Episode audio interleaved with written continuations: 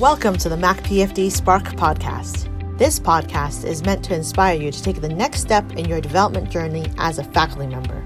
We're really excited to bring you all sorts of content from inspiring you to teach or supervise differently to leading and managing your team to thinking about new creative ways or humanistic ways to actually do your work, and finally, to up your game in your scholarly practice. Are you excited yet? I certainly am. So sit back, listen, and enjoy this latest episode of the Mac PFD Spark podcast.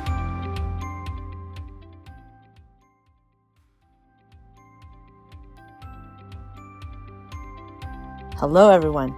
This is Teresa Chan, and I'm welcoming you back to another episode of Mac PFD Spark. We're so excited to have two really amazing women speaking to us today about two very different topics. The first is Dr. Page Morahan, Page is someone who has been working in faculty development for quite some time and is actually an emeritus professor at Drexel University in Philadelphia. She has been doing work in development of women and also faculty members from abroad for a very long time. She is the brains behind the ELAM program, which is a very notable women in academic medicine program in the US. I spoke to her about her experiences with coaching women and men also in different cultures around the act of self promotion. Many people find it hard to be able to speak about themselves and the great works that they've done. And sometimes this can be a barrier in terms of their advancement. Whether you're a woman who doesn't like to talk about herself or someone from another culture where it's actually socially inappropriate, probably, to do so in other circumstances. Unfortunately, self promotion is something you kind of gotta do in order to become an academic in today's world because of the cultural paradigms that we have. Page takes us through an exploration of all of this so that we can think about how we might gracefully do that in ways that are culturally aligned with what we know and actually appreciate. The next speaker is Dr. Christina Shenvi. Christina is an amazing motivator she recently ran a course called Time of Your Life that really focuses on how we can find time for ourselves and organize our lives better. We were very lucky to have her do this as a digital course for our Mac PFD community, but I took some time to speak with her about how we might avoid procrastination through time management. Christina is from the University of North Carolina in Chapel Hill and she is someone who has done amazing work in this area with undergraduate learners, but she also has been now doing more work in the continuing professional development and faculty development spaces. Listen in to what they have to say. Hello, everyone. This is Teresa Chan again, your host for Mac PFD Spark, and I'm here today with another one of my friends and colleagues, this time again from outside of McMaster's community, but someone who definitely has a lot of pearls of wisdom to share. Dr. Page S. Morahan is a PhD scientist, professor emerita at Drexel University College of Medicine. She is the founder of a program that some of you might have heard of called ELAM, and she'll tell us a little bit about that shortly, and also the co-director and founder of the FAIMER Institute, which is an exciting health professions and medical education institute that's international. So, Page, maybe you can say hi to everyone and then tell us a little bit both about ELAM and FAIMER, because I think people should know about them. Well, I certainly agree that they should know about ELAM and FAIMER. I started my career in basic science, specifically in virology, umpteen years ago, and I've spent my entire career in academic health centers. I moved up the ranks academically and eventually became chair of microbiology and immunology at a forerunner of Drexel University College of Medicine, and uh, was also very active in the forerunner to the group on faculty affairs for the AAMC. So I've had a long interest in faculty development.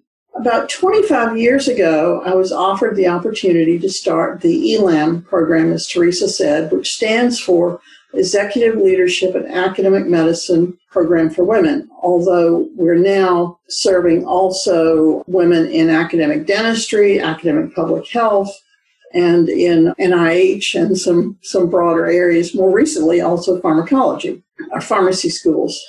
Then that led to the opportunity to be invited to start a similar program focused on health professions education sponsored by then ECFMG, which was developing a specific nonprofit called the Foundation for Advancement of International Medical Education and Research. And so that's been going on for 20 years. I feel really blessed to be able to have been with these programs since their inception, and I'm still involved uh, with them. Oh, those are so exciting.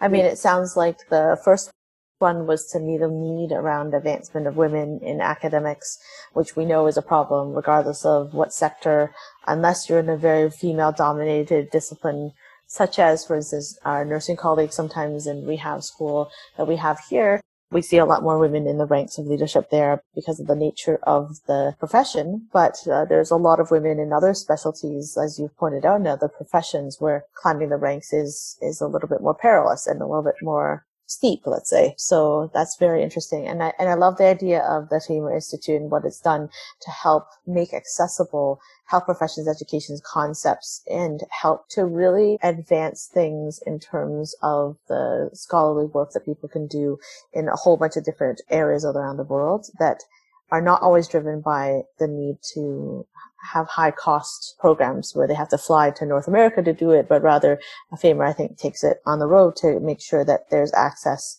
and availability to some of these mentors and resources that are available in any part of the world. So I think that they're both really cool programs to have started and you're such a founding mother in many ways of faculty development. So thank you so much for being here with me today. FAIMER, um, we now have, as you said, we've got 11 regional programs around the world, two in China, four in India, one in Indonesia, uh, one in sub-Saharan Africa, one in Egypt, one in Chile for the for the Spanish-speaking people, and Brazil for Portuguese. It really does have, have an international reach, eh? We have over 2,000 fellows when we count the Global Institute and all of these. We're developing a community of practice in health professions education. Yes. And I think that that is all really exciting work. So thank you so much for paving the way and hopefully our little foray into open access kind of faculty development with, with this podcast and also with other resources on macpfd.ca can add to the fabric of that uh, spirit of building that community. So we're doing it what we can at our shop and hopefully uh, we can, we can also contribute to, to the resources that are available to this broader community. So thanks so much for joining me. And I think that you had picked out one specific topic to talk about with me that I thought would really resonate with a lot of people. And understanding that you have done this work in women's development within academia and also the international work that you've done, I think it really centers me to understand why you picked this topic. And so the topic that you picked was a term called graceful self-promotion. And I just thought when you mentioned it, I was like, yes, that would be a very interesting topic to explore. But can you tell me a little bit more about what this term actually means? So before we go into why, why you developed the term, but like, what does it mean? What does it mean to be graceful in your self promotion? It means to move away from the concept of self promotion as being an aggressive car salesman and to view it being authentic and helping people and teaching people.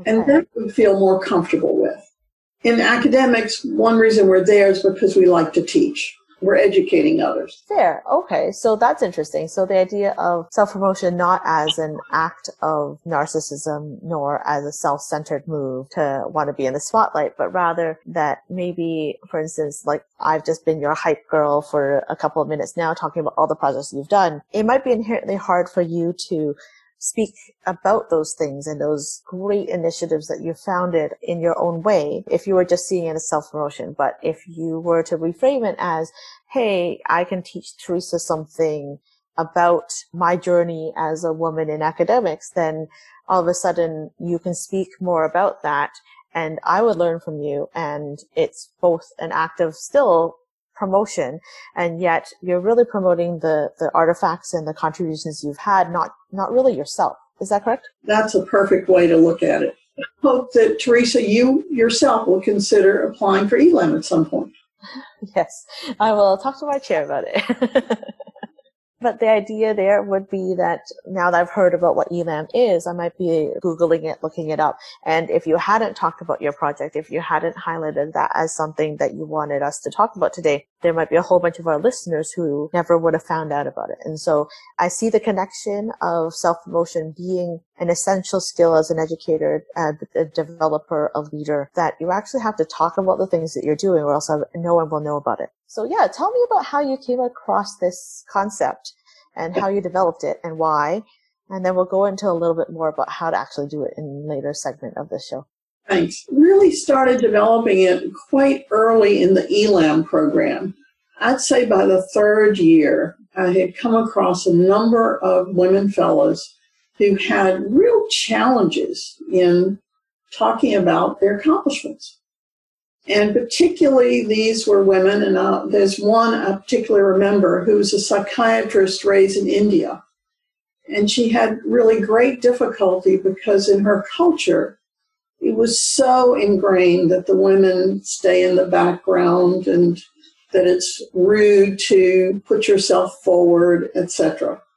And then when we started FAIMER, I discovered it was a, a real issue with many of the what we now know as interdependent cultures from Africa, Asia, and South America. So I coined this term and started talking about graceful self promotion and then wrote a column in, in 2004 just describing it because I felt it was so important. And then we had the opportunity to, with a FAIMER alumni, Zareen Zaidi, to update it in a chapter that was published last year. Very cool.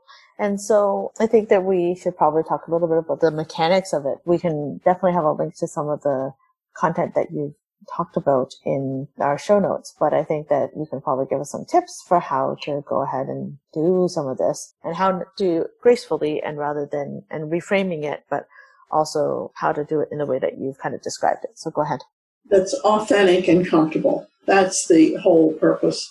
You mentioned tips.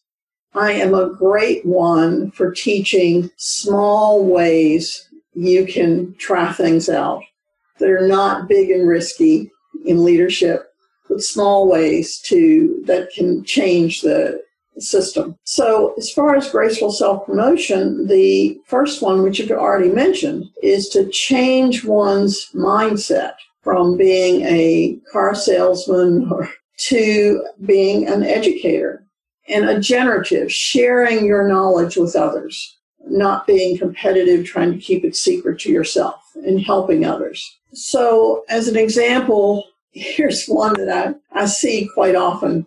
A woman, and I'm going to talk, I've dealt a lot with women. Women scientist publishes a paper and she doesn't know what to do with it. Now, most of the men have already sent it to the McGill internal organ to publish so that they get credit for it. But the women do, woman doesn't do that. So I talked to her about how this is very useful to send the article to the chair of her department, for instance, to say, sending this to you to add to the publications for the annual report. I know this is helpful in presenting the department in its best light. So you're you're doing in a graceful way, you're telling the chair what you've done, but you're also indicating that you want to help the chair in doing his or her job to let the department look its best that's kind of the, and it's a mental change that is required. Yeah, I can see how that'd be a, a shift, right? Because if I have some good news to share, it's, it's sometimes you just want to share it with your innermost crew. Maybe you are friends with your chair or division director, and so it's easy for you to share. But for others, there's a huge power differential there.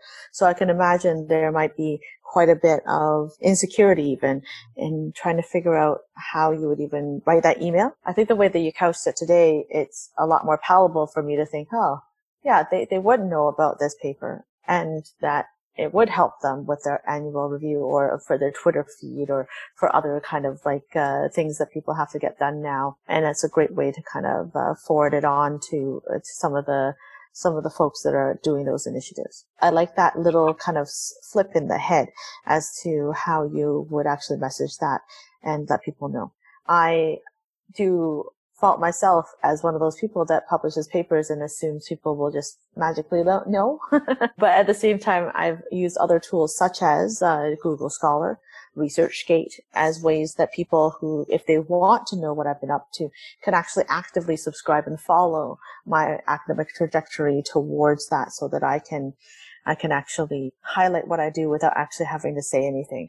And so that's another strategy you can think of. That's a graceful way to put yourself out there. And in fact, our department has made it mandatory for everyone to have a Google Scholar account and keep it up to date. And so I have to keep that up to date as part of many of the other things I have to keep to up to date. And that way our our chair can actually subscribe to all the faculty members now that he has access to all of our Google Scholar accounts and he can kind of keep up to date as to what is going on with the with the department, which is, I think, a smart way to do it as a leader to set up the system so people don't have to necessarily humble brag to you, but rather you're surveilling and keeping on top of things. So I think both of those ways to do that is, is pretty cool. And you could still write to your chair and say, I've just posted this to Google Scholar as in the system you've done and to, for you to know about for the department. You mentioned right. something, Teresa, that we said you often just share it with your most intimate colleagues.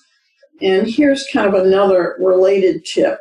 It really helps if this, if you can develop a group where you share what someone else has done and they share what you have done. Because then you are not at all involved in touting yourself.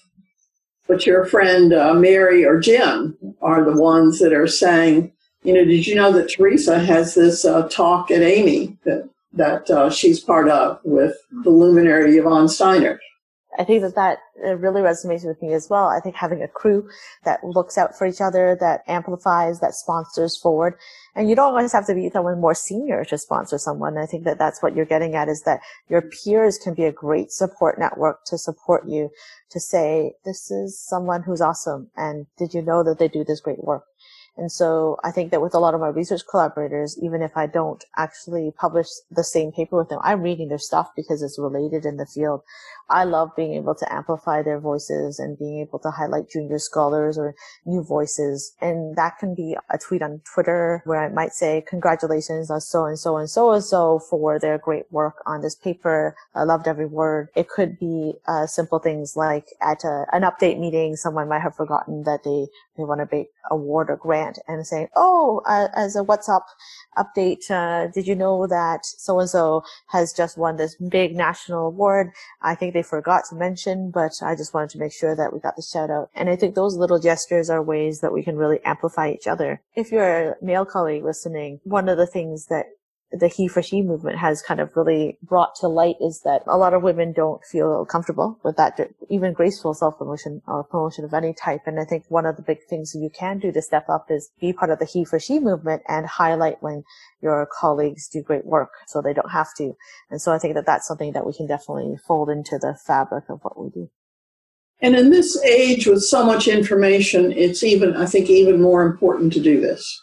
The second major tip is, which again you mentioned you mentioned earlier, like a, writing something and assuming that your chair will learn about it. That is an erroneous thought. Let's say that's a myth. Let's cross that off our list right now. A good work is not just rewarded because it occurs. You need to make sure that people know maybe 50 years ago when there weren't so many papers published and it was a smaller group, that might not have been as necessary, but it certainly is necessary now. And you to realize your own responsibility for your career. You're the only one that is truly invested in whatever you want to achieve. Your chair might be very happy to have you stay where you are because you're doing a very good job and he or she doesn't have to worry about your unit and just be happy and do what you're doing for the next 20 years. Whereas you may have some other aspirations and realize you're the only person who is responsible. You don't have, your parents are not part of your career. so it's not like when you were in school and they could, you know, promote you for this or that. You're now the one who's in charge of your career. And if you don't do it, you cannot depend on anyone else to do it. Even mentors and sponsors can help if you're fortunate to have a mosaic of, of mentors and a sponsor too. However, they can't do everything. You have to be the one in charge. Agreed. You have to be in the driver's seat of your own career. And even my mom can't keep up sometimes with all the publications that I put out sometimes. So I'm the only one that really knows.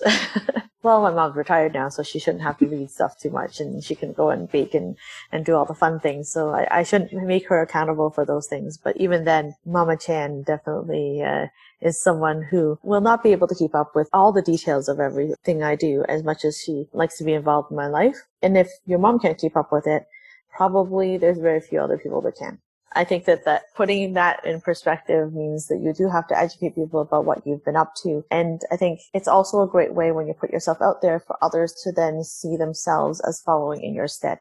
I think that's the other part that really kind of jumps out at me is that especially for women in academia in some of our disciplines and professions, sometimes people don't have any women mentors that they see out there and doing stuff. And so when you hide it all, there is a young woman that might have aspired to be more like you that then chooses a different path because they didn't see themselves represented in the people that they see around being successful. So I, will throw down the gauntlet there for some of the listeners to think about.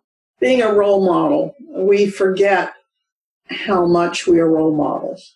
I, to give you an example from my career, I did a workshop years and years ago for University of Pennsylvania Women's Group and talked about some tips for getting publications out because this was for junior faculty, you know, who all at that time, you know, you had to have, I forget, some incredible number of publications to be promoted to a associate professor. And uh, so gave some tips. And years later, one of the women, I think may have been in the ELAM program or, and came across, re-met her, and she said, you don't know how valuable that information was. And so we don't know what impact we have on people. So that's that gets back to the role modeling.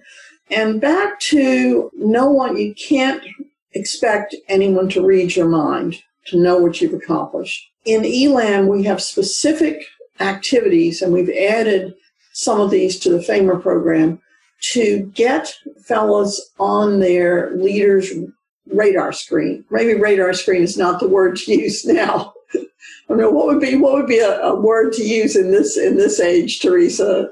Uh, I don't know, Twitter feed. yeah, how do you get on your on your dean's Twitter feed? And you know, you have to be the one that that gets on their Twitter feed so they know you exist. Otherwise, you'll be overlooked for potentially interesting opportunities. Yeah, definitely. And I think it goes both ways now with a lot of the social media is that following your dean actually might be a great way to find out what's going on because a lot of the time people in leadership positions are looking for more help, are actually looking to sponsor people. They are posting about opportunities of job postings or or chairships or grants and endowments and other things like that. And if you're not kind of in the know, you really can't benefit from some of that sponsorship that people are trying to put out there. So I think connecting in any way, whether that's by email or, or someday in person when the pandemic settles down. And these are the kind of things that we can do to kind of uh, be better connected. And so I think there's a lot of leaders that have turned to social media to, to improve their communication strategy with their constituents and the people that they are serving.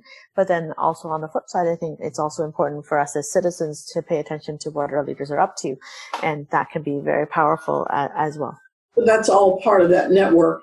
And kind of a, a kind of sub tip in that is how many of us think about congratulating our boss for something good they've done whether it's a paper or whether it's the way they handle a meeting, you know, they usually get the problems. So if you, this comes back to kind of that generativity helping people. If you send emails, uh, notes to your, to your boss about things you've liked that are true, you know, authentic. We teach in both programs, we teach kind of how to do gratitude you're specific, what's the impact on you, and authentically thanking them. It's amazing. You then helps you get on their Twitter feed. I think that's an important thing to remember too is that graceful self promotion might also be reframed as being helpful in spotting other people's talents and other people's contributions. So it's then just graceful promotion maybe when you're not talking about yourself but i think that singing the praise of people that are within your team within your your institution is another way of thinking about graceful self promotion as a group right? right and so being a cheerleader in those ways i think can be very helpful in raising that community raising awareness of the great work that some of your colleagues are doing. And i think that that is also a great act to make people feel good and feel empowered and connected uh, within your institution. I call that kind of developing a graceful self promotion network where you're helping each each yes. other. Exactly. Yeah, for sure. And you can take it to a strategic level. I know of groups that have formed within the ELAM program at a given school where they work together strategically you know that a position is coming coming open on the faculty finance committee that manages the clinical practice. And you'd like to get a woman somebody who would represent your interest. So how do you promote that particular person in the places that are useful to be a viable candidate when that position comes open? Or you know that the chair of pediatrics is going to be open in a year. How do you promote women? Again, um, there could be talented men as well, for who may be overlooked in the candidate pool, and have them be invited to do ground rounds this year, so that when the search committee forms next year, they'll already be in the group because they will have met and help them make sure they meet some of the influential people on your campus when they come for grand rounds. And so then they won't be overlooked. So there are interesting strategic ways you can think about this graceful self-promotion network.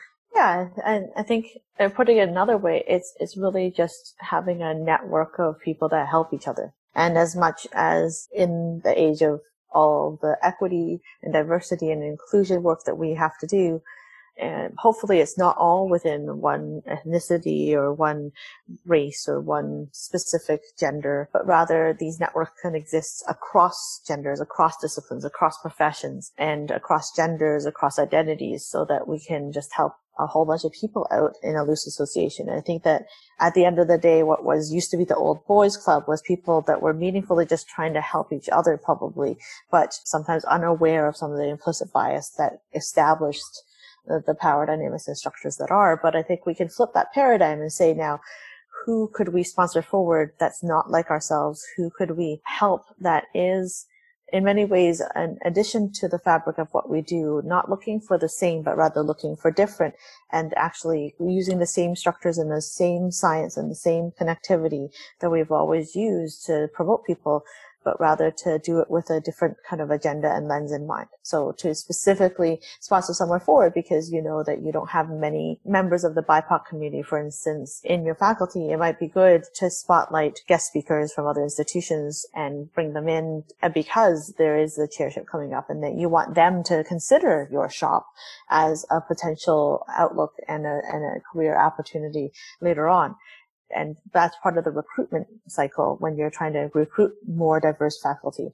But on the flip side, it's also thinking about how you can spotlight some of the talent that you have in-house and, and feature them and make sure they feel supported as well. So I think all of those things are really important in today's day and age. As part of that, it's nominating people for awards and to like to go to opportunities like ELAM and other professional development opportunities. So that's a kind of another aspect of it besides jobs and openings in themselves. That's a great idea. I would assume some institutions might even have things like nomination committees for mm-hmm. awards and stuff like that. And so that's what you know you're really hitting your stride when you can institutionalize some of these these structures that you're suggesting. So I definitely think that there's room for us to all grow in those areas for sure. Then the kind of the final concept in graceful self promotion is to remember the importance of being authentic to yourself and your culture that you grew up in, your discipline. You don't want this to come across as the car salesman always to me comes across as an actor. and you, you don't want that. This is really truly you. I really love putting younger people, you were mentioning, Teresa, younger people in, in career for opportunities. It just gives me incredible pleasure to do that. So back to being authentic if you come from an interdependent culture, such as the Asian and much of the African and South American, you do need to flex or pivot. Some pivot seems to be the word of the day to incorporate some of the in, independent culture, which is Europe and the US. The US is kind of way out here on being probably the most individualistic culture there is. So it means developing a comfort with a mixture. If you're from an independent culture, you need to incorporate some of the interdependent cultures, which often means listening more. This is a skill that we focus on in both of these leadership programs that I've been part of. Is how do you learn to listen and stop when someone is saying something, immediately thinking, how am I going to respond to to ping pong, what I call ping pong ideas with them. How do I really listen with curiosity? You know, what are they saying to me? So a lot of it, and in, in the chapter that we just finished last year, we do a lot to talk about the dependent and interdependent, independent and interdependent cultures. The other area is one that personally I've learned over the years is for those of you who've taken the Myers Briggs type indicator, I'm an introvert. However, when you put on a leadership program for 30 days, like we in person, like we used to do for FAIMER until this year, I had to learn how to pace myself. And I will tell you, my best time was when we were in a conference center where my room was literally steps away from the break room. So I could go into my room for 15 minutes and be quiet, and then I could come back and be able to be on on again. And so one needs to needs to learn again to know your yourself well enough. How do you need how do you need to rejuvenate your energy? Is it being alone or is it being with a lot of people? I think it's kind of the opposite right now during the COVID time is if you're an extrovert, how do you kind of keep up your energy when you may not be interacting with people as much? You know, can you get the same enjoyment out of doing uh, tw- Twitter and Facebook and or FaceTime? So I think again, that's another part of it. I think those are all really good reflections to, to, to, for people to think about right now because we're recording this obviously at the time of the pandemic and we know that there have been big changes and maybe if you're listening to this in the future, maybe everything's all back to normal, but I doubt it. And there will be probably some changes that have occurred that will have changed the way that we do work. And I anticipate things like remote work might be more prevalent and, and other types of interaction might be more what we do rather than what we traditionally have done in the past. I agree with you completely. I think a definite change is going to be more online teaching and more working solitarily. But I think all the more reason if you're not going to be around people all the time and you can't just like, yay, uh, you know, shout in your office, oh my gosh, and, and, everyone rushes to the door to see what's going on and find out that you just won a big grant. You may have to find other ways to share the knowledge about what you've been up to with your remote work team. And I so think, uh, thinking about how you do that. And as a leader, how do you foster that, right? So I know that in some of the groups that I am involved with, we have a default channel that's about singing the praises of either yourself or others. And we call it thanks, humble brag. and, and it's a way for people to give thanks to people, congratulate them. But then also if they want to just brag about themselves, that's totally okay as a code of conduct. And we normalize it by having some of the leaders step forward and do it early and often. And I think that that's been really cool because, for instance, sometimes I even don't know that I published a paper and one of my colleagues in these collaborative spaces will post it already, but like, congrats to teaching and they'll tag me in it and I'll, I'll be like, oh, that's so cool. My paper's out. And also everybody thinks it's cool. So that's, I think, a great way to systematize some of these things as we dive into new ways of connecting with people. And so I try to do the same thing on Twitter with some of my colleagues if I've been kind of following them on Google Scholar when I know that something's come up and I'm like, oh, that's a really cool article. I will actually reflect on, you know, what it is that I found cool. If I can be a little bit more substantive, just like we know in education, we know that good feedback is going to be very specific and highlight certain things. So sometimes I've even quoted something from their paper at them to let them know, like, this was a really powerful phrase that you turned or, or this kind of work is really great and explain why I thought that their work was fantastic. And, and I think that that all helps people calibrate and feel a good about themselves, but then maybe even start thinking and being a little braver about how they message themselves and how they see themselves. So let's take that a little further. I think that's a very important concept, Teresa, is bringing up other people's work. We're in an era where we need curated information from people that we trust.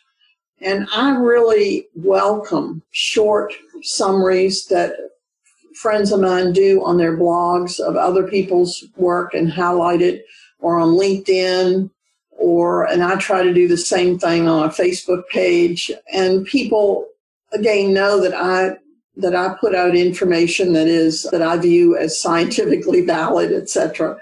And I think just a, a, short summary, as you're saying, about what struck you is a powerful way to amplify people's voices. That again goes back to that network of graceful self promotion. All right, I think we've come full circle, so it's time for us to close out. Just to summarize, it sounds like you have a couple of tips that we've gone over, but I'm just going to bring it all together again. The first one is to rethink about the way you think about self-promotion altogether, but rather it's not self-promotion, but it's education about yourself to others. So I think that big paradigm shift is like the first big tip. Another tip is that try to be generative and helpful when you're educating others because you might be a role model. You might just be helping your chair find out about things that they're supposed to know about. And maybe you're just uh, paving the way for others to see themselves reflected in the kind of work that you do. I think another tip that you had was around realizing that you're the only one that's truly invested in your own career advancement and that your bosses and sponsors and mentors and colleagues can help along the way, but you have to be the author of your own biography in many ways. I think another tip that you had was that you can build a network around self-promotion, but rather it's just a promotion network at that point because you're not self-promoting anything, but rather you have others that are going to look out for you and you'll look out for them in return and that build that promotion network so that they can be spotting opportunities for you, sending you grant suggestions. It might be that they're going to highlight papers that you've uh, written and put you up for awards or speakerships whenever possible. And I think that kind of network is something that's worth investing in and then doing the same for others in return, obviously. And I think that last part is being authentic and realizing that you actually have done some of that work and that you do own that expertise and that you can add to the fabric of what's out there already. And you don't have to shy away from it, but being sensitive to your own limitations of fatigue and, and needing that introverted thinking time and all of that stuff. You, you can, you have to navigate some of those roadblocks along the way, but that to acknowledge all of that stuff. So thank you so much for your time. It's been great to have a conversation with someone who is really a legend in faculty development. So as a faculty developer, I bow to your prowess and, and all this other stuff, but you've been someone that has really changed the way that we do health professions, education, leadership, and research. And you've had such an impact. So thank you so much for your time, Page. And that was a beautiful summary. Thank you, Teresa. Thank you so much. Okay. Nice talking to you. And we'll check the rest of you out later when we have a different episode. Okay. Bye bye.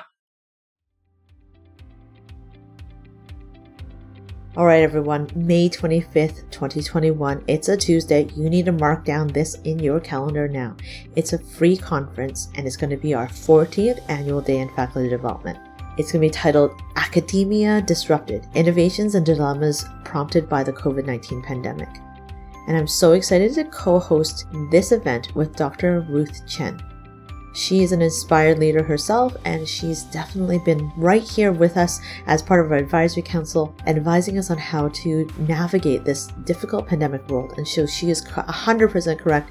This is the topic we had to cover, and we're really excited to have some amazing speakers, workshops, and just cool ideas being presented about what we've all been going through in the past year. So I know it sometimes feels like this pandemic has never ended and is never going to end, but I think that we've really risen to the occasion to respond in the way that we have as faculty, and we should celebrate those successes. So join us on this day.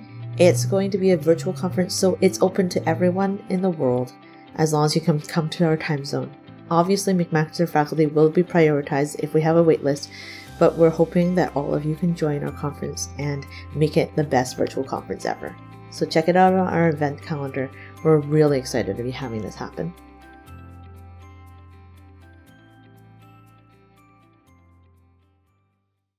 All right. Hello, everyone. My name is Teresa Chan, and you've listened to my voice before, but I have a new voice for you. Someone who's actually from very far away, but digitally we can connect.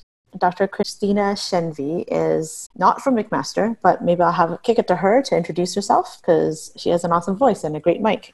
Thanks, Teresa. It's exciting to talk with you, and I'm hoping some of your listeners will find this very relevant and very interesting. But I'm an emergency medicine physician at the University of North Carolina, and I'm also the director of what's called the Office of Academic Excellence. So I get to work with medical students and help them attain academic success. And a lot of that is not just through studying and learning things or test taking skills, but a lot of it is through time management and avoiding procrastination. So that's where I developed a real interest in this topic.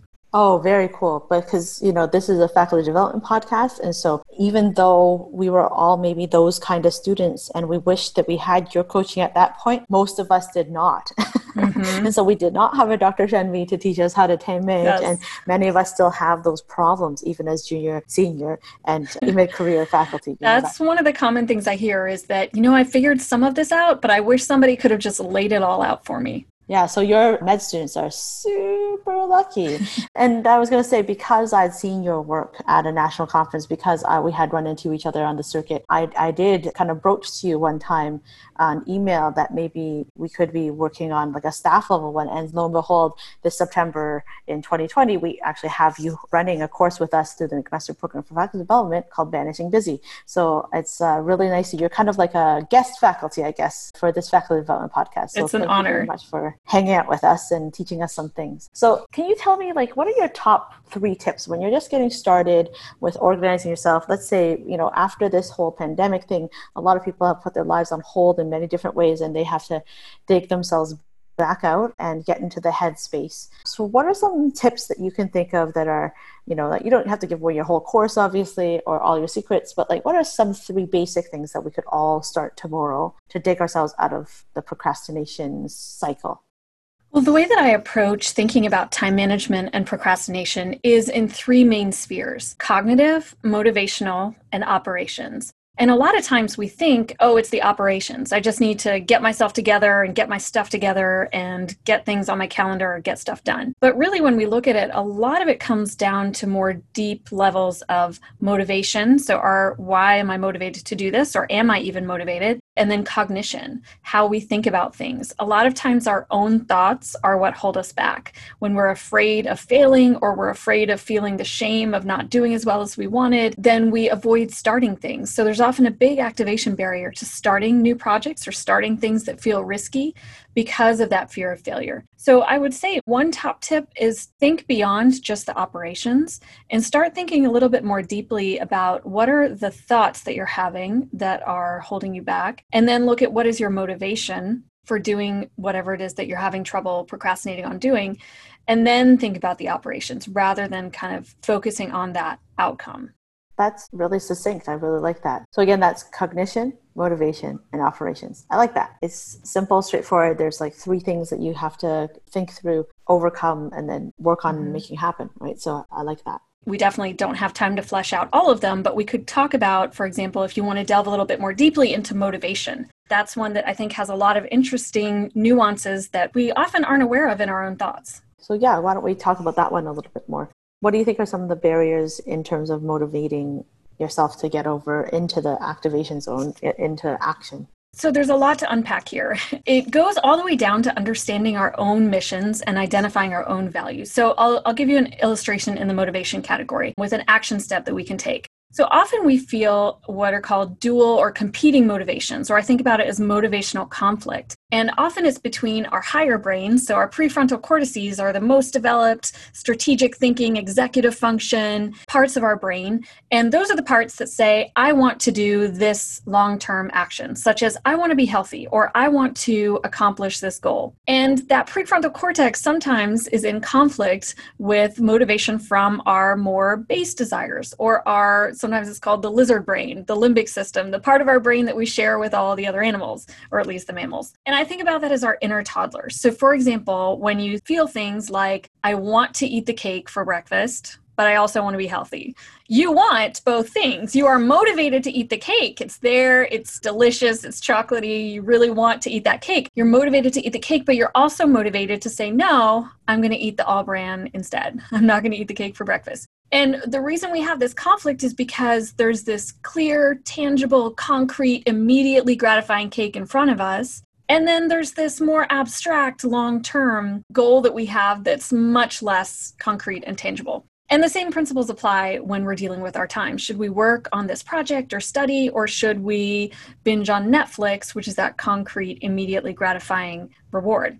And of course, the goal is to follow our long term, not our short term rewards. So there's some ideas for what we can do to strengthen our resolve in that moment. So, should we just grit our teeth and force ourselves to not eat the cake or not watch the Netflix? Well, you can, but it actually exerts a lot of energy when you use up your willpower in that way.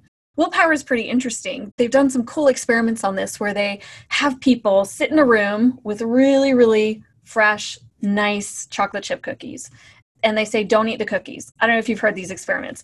Versus if they have you sit in a room with some radishes and they say, Teresa, don't eat the radishes, right? And then they have you do a test of willpower. There's a lot of different tests you can do, but think about it as, you know, doing some complicated puzzle that actually has no solution, and they measure how long you do it for. And the people who sat there resisting the cookies then had less willpower left over to do the tests afterwards. So the long and short of all those experiments that they've done are that we have a finite amount of willpower. And when you've drained your willpower, two things happen. Not only are you less able to resist those immediate gratifications, but you also feel the urges for the immediate gratifications more. That makes me think of I'm coming off of a night shift and I drive by McDonald's, and obviously at that point, because I have been delaying gratification because I have been working really hard because I'm tired, disinhibited, guess where I am in the drive-through yes, within five seconds, drive-thru. right? And you're not just getting like mm-hmm. a decaf coffee, you're getting no. like a super sugary, creamy, some sort of drink with whipped cream, right? Or or, or it's a breakfast sandwich. or nuggets. My, my, my, yeah, exactly. it's like my, my temptation is always the sausage egg McMuffin. But yes.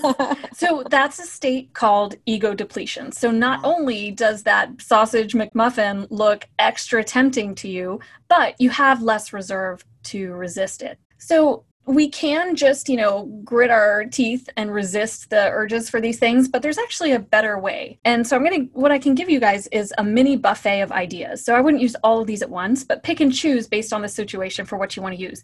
And the goal is to work upstream of where you're in that situation where you're tempted by the sausage thing.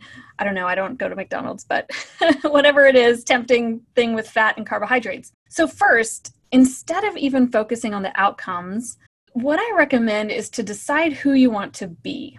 I'm a big fan of the Stoics, and Epictetus is uh, one of the Stoic philosophers who lived around 2,000 years ago, and he wrote, First say to yourself what you would be, and then do what you have to do. So, first decide not what outcome you want, but who you want to be. So, even more than wanting the outcome of being healthy or getting a project done, I want to be a person of immense self discipline, I want to be a person of equanimity. I want to be a person who can drive by that McDonald's and not even bat an eye. I want to be a person who does what they say they will do, who finishes what they started, who has control over their thoughts and emotions. So that gets at your identity at a very core level, not just the outcomes or the goal. And next, once you have that identity goals, clarify your desired other outcomes. So, why do you want to be healthy? or why do you want to study or why do you want to work on this paper or this grant what does it mean to you why does it matter and then try to make that nebulous abstract goal of being you know successful in this grant more concrete so you can do that for example by setting more specific strategic smart goals so yes you have this goal of you know writing a grant or a paper or doing a research project that's maybe 5 years out but what do you need to do this week what do you need to do this month so it sounds like smaller targets so that you can mm-hmm. more easily achieve them will give you that sense of accomplishment and make it more doable. It's kind of like the idea of you don't climb Mount Everest in one leap, you have to take it one step at a time. Right? Exactly. Exactly. Or if you're a Frozen 2 fan, which I am, you know, oh, like totally. it's a next right step, right? Do the next right thing. Yes, do the yeah, next right one, thing. One step forward, then right next thing, and it's there in front of you, and you're heading towards a goal, not trying to achieve it in one fail swoop. Exactly. Another thing you can do is think about how you can learn to love the process itself. When you first start exercising or lifting weights or running, usually it feels terrible. People are all like, oh, you should exercise. It feels great. And then you try it and you're like, they lied to me. This feels terrible and I hate every minute of it. But then once you do it for a while, then you realize that you kind of start to like the process. The same can be true of doing hard work. You can learn to love the process. And even if you don't always love the work itself, you can like the process of becoming the person with the characteristics that you identified. You enjoy feeling yourself becoming someone who's disciplined, who's reliable, who's punctual, or whatever it is that was important to you. Then here's the trick. One of the most important parts to think about in terms of not having to use up your willpower is adjusting your environment. So, in your example, Teresa, that would mean not driving past the McDonald's. So, change your route with your car so that you're not putting yourself in that situation. Or put the cake away, put it out of sight. Don't have your phone next to you when you're trying to work. Put it in another room, turn it all the way off. We are constantly seeking, you know, distractions like phone or email or doing shallow work because it provides tiny little hits of dopamine frequently that addicts us to it. So we feel rewarded, but also wanting more because it's not quite enough dopamine to really make us happy. So it's kind of a perfect storm of temptation that makes us create habits that continuously seek distraction and tiny rewards from things like our Twitter, our email, etc.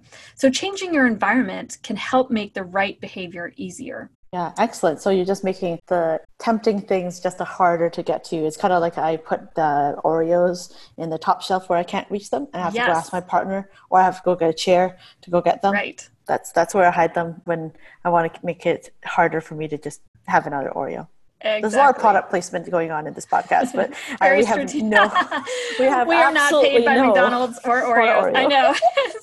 Mr. Christie is like laughing and, and loving the fact that we're mentioning Oreos right now. But, um, but yeah, like I mean, I think that the original the original studies around this was in kids actually, right, with the marshmallows. Mm-hmm. And so the idea is that the kids who were basically put in a room and said, if you don't eat this marshmallow that's staring you in your face, I'll give you two when I come back. And the adults would leave the room and, you know, the kids would eat the marshmallow or not. And there were kids that would be in what we call two marshmallow kids. And the two marshmallow kids often actually do make it further on in school and they're able to delay gratification uh, because they need to do that. And to be honest, most of our medical students and most of our faculty members in academia, whether you're nursing or you know you've done a PhD and you've arrived. So you're probably a two marshmallow kid. Mm-hmm. It's just mm-hmm. that any time that we tax your reserves and make mm-hmm. you exhausted and you're emotionally wrought, you're physically fatigued, you're all of those things, you have no willpower anymore. and so that's what it is, right? Where you're just exactly. you've zapped all of your willpower, and even though you are the two marshmallow kid, all grown up, you revert to the one marshmallow kid yeah. times of fatigue that's right? that's a great way to, to view it. And if people aren't familiar those are experiments done by walter mischel back in the 70s in stanford and he found that the kids who were able to delay gratification were more successful in school had better social lives had better career success. And you're right. I think one key change that happens when we become faculty is that through all our education and training, there's somebody telling us, delay now, you'll get that marshmallow later. Once you're a faculty member, you'll get that second marshmallow, so delay. And so you go through medical school or PhD or graduate school or fellowship, and you're constantly delaying the marshmallow. And then now you're a faculty member, and you're like, hey, where's my marshmallow? I've been delaying all this time. Where's my second marshmallow that I've been waiting for? And there's no marshmallow at the end of the rainbow. or maybe there is. You know, maybe you were looking for that academic sure. freedom or, you know, a higher paycheck and you have that. But what's missing is the marshmallow of feeling that sense of reward or that sense of now I've gotten here. And often I find with junior faculty, they kind of work so hard on this treadmill, they get their spot as a junior faculty, and then they feel like, well, now what?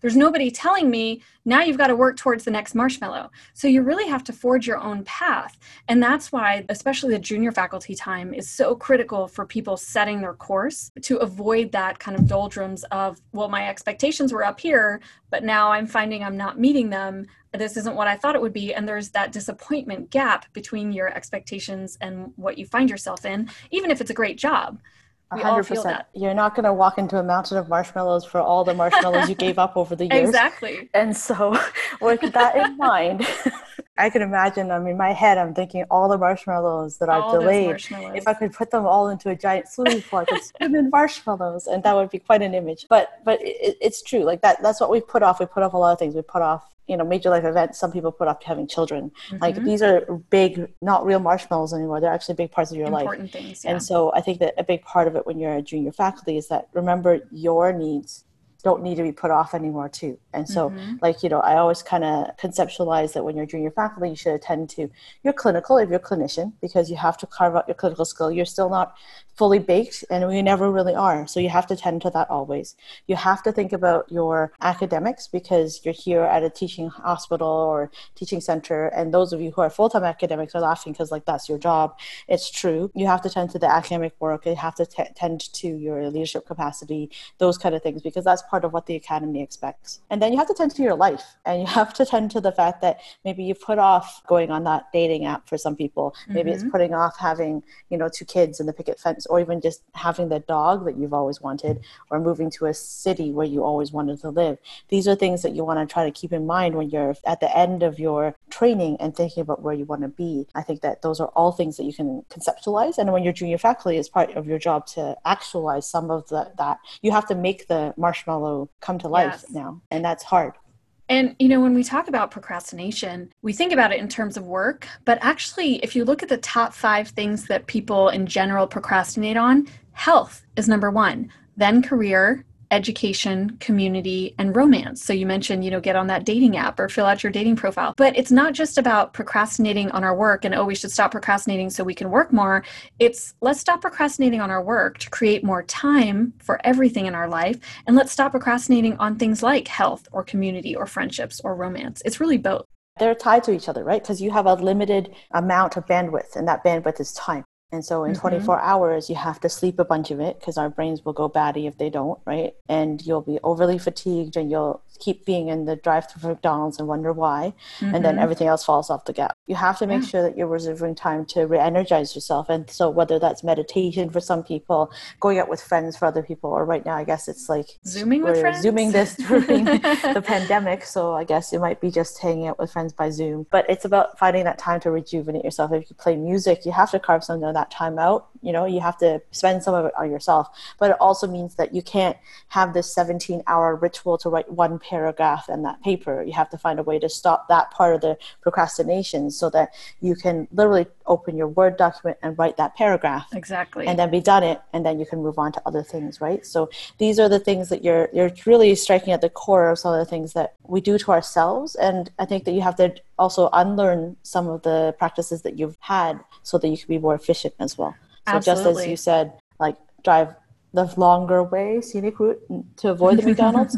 it's also thinking about how we can actually shortcut things a little bit on, on mm-hmm. certain things. So I like to have templates, for instance, when I'm writing a paper. I don't start with a blank page because I hate blank pages. I have like all the headings already laid out. Mm. And so it's a lot easier to then say, oh, what am I'm going to put in my intro, what am I'm going to put in my methods, right? Because the headings are there staring at you. So little hacks like that, I think, can help kickstart your productivity and another cool trick that you can use is what's called implementation intentions and this basically means pre-planning ahead what you're going to do it's funny how if you if you i ask you hey teresa are you going to vote this year you'll probably say yes and there's some probability that you actually will but if I say, okay, I want you to tell me what date you're going to vote, what time, where you're going to vote, how you're going to drive there or get there if you're going to take the bus or walk, then just by planning that, you have a much higher probability of actually turning up to vote. And the same is true when we think about doing things in our lives. So you mentioned sitting down to write a paragraph of a paper and it takes you all eight hours of your day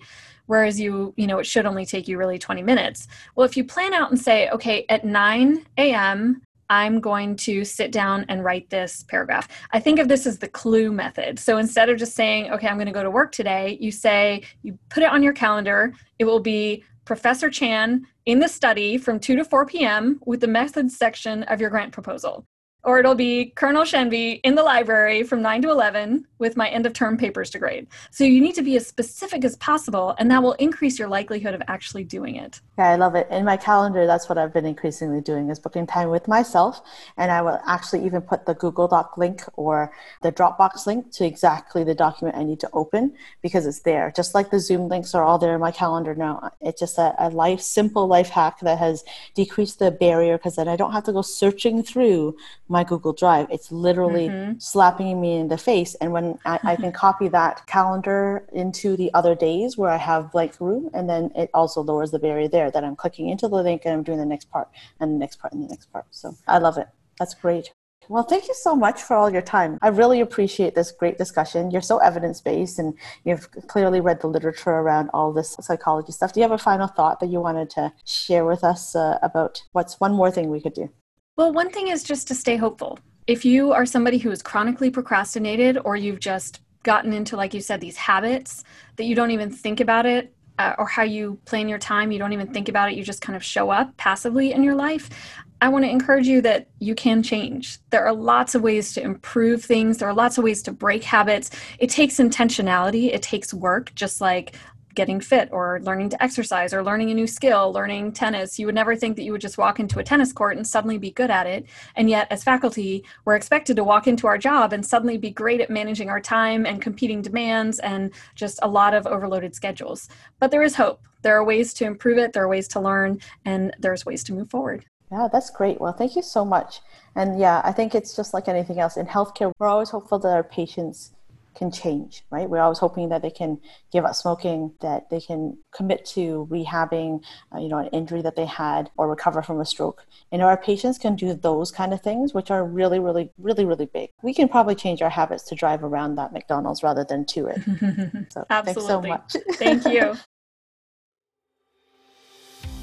Thank you so much for tuning in to the Mac PFD Spark podcast. Just so you know, this podcast has been brought to you by the McMaster Faculty of Health Sciences and specifically the Office of Continuing Professional Development and the Program for Faculty Development. If you're interested in finding out more about what we can offer for faculty development, check out our website at www.macpfd.ca. That's www.macpfd.ca. Many of our events are actually web events that are free. Finally, I'd like to thank our sound engineer, Mr. Nick Hoskin, who has been an amazing asset to our team. Thanks so much, Nick, for all that you do. And also thank you to Scott Holmes for supplying us the music that you've been listening to. All right, so until next time, this is Mac PFD Spark signing off.